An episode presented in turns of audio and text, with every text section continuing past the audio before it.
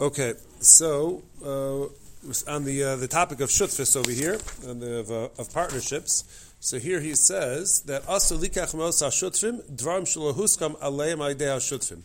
That it's prohibited to go ahead and take the money which is belongs really to the partnership, and for one of the partners to go ahead and divert it or to use it for some other use other than the, the partnership. And the one who is not attentive to this, so they could easily end up stealing money, be in violation of stealing money. Stealing meaning, even though they rationalize it by saying, I'm a, a partner in the business, so obviously I have the right to go ahead and use uh, the money. But the truth is, if that was not part of the agreement to be able to use it, so then to go ahead and use it to buy a Slurpee, to buy a coffee, to buy anything, uh, you know, private, it's not part of the agreement, so that would, uh, that would uh, potentially and likely violate the Isser of Gezel.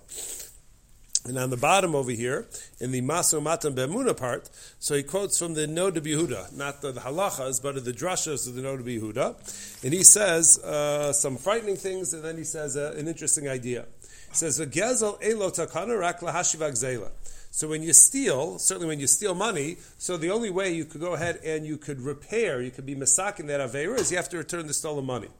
And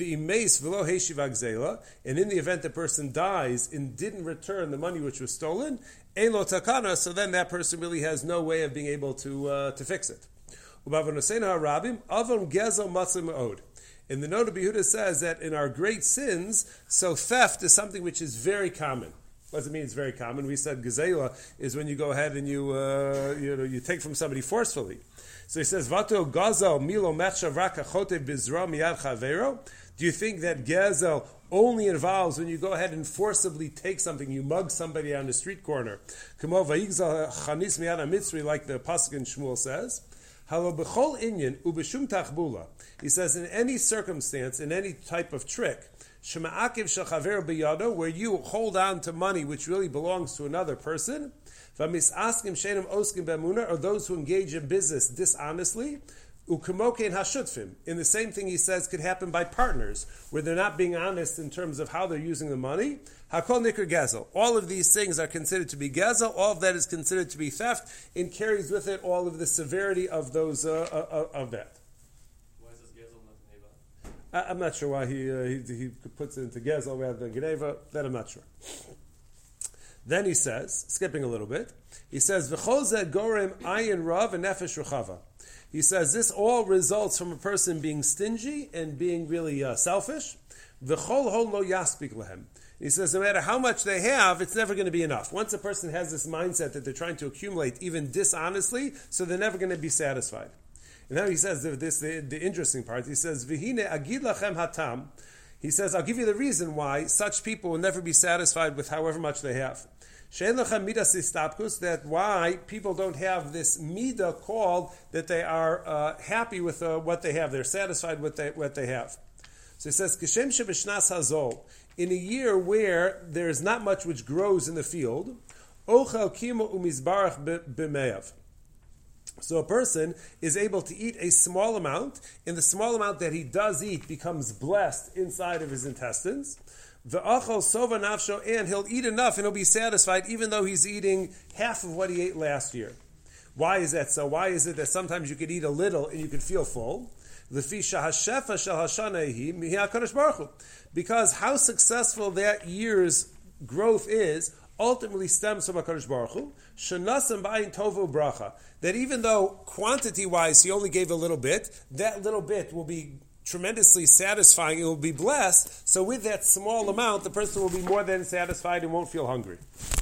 Ubishnasu avon, but during a, uh, a, a, in a year of hunger. So besides the fact that there's going to be a, uh, a lack of grain, nishacha me'era. So there's also going to be accompanied with that a curse. What does that curse mean? Vilu yochal harbe. So during that year where the food is cursed, even if a person eats an enormous amount, lo yisba, the person is not going to be satisfied. They still won't be full. Lefisha hashefa shel hashanahi en baruch nosim barason, because Hakadosh baruch is not sending an energy of satisfaction into that food, uh, plenty or satisfaction into the food. So he says the same the same model, the same pattern. If somebody has money which he earned without violating any surim, 100% mutter. Ubeshefel kedusha, and it's it's uh, generated, supported by a uh, a a positive flow of energy.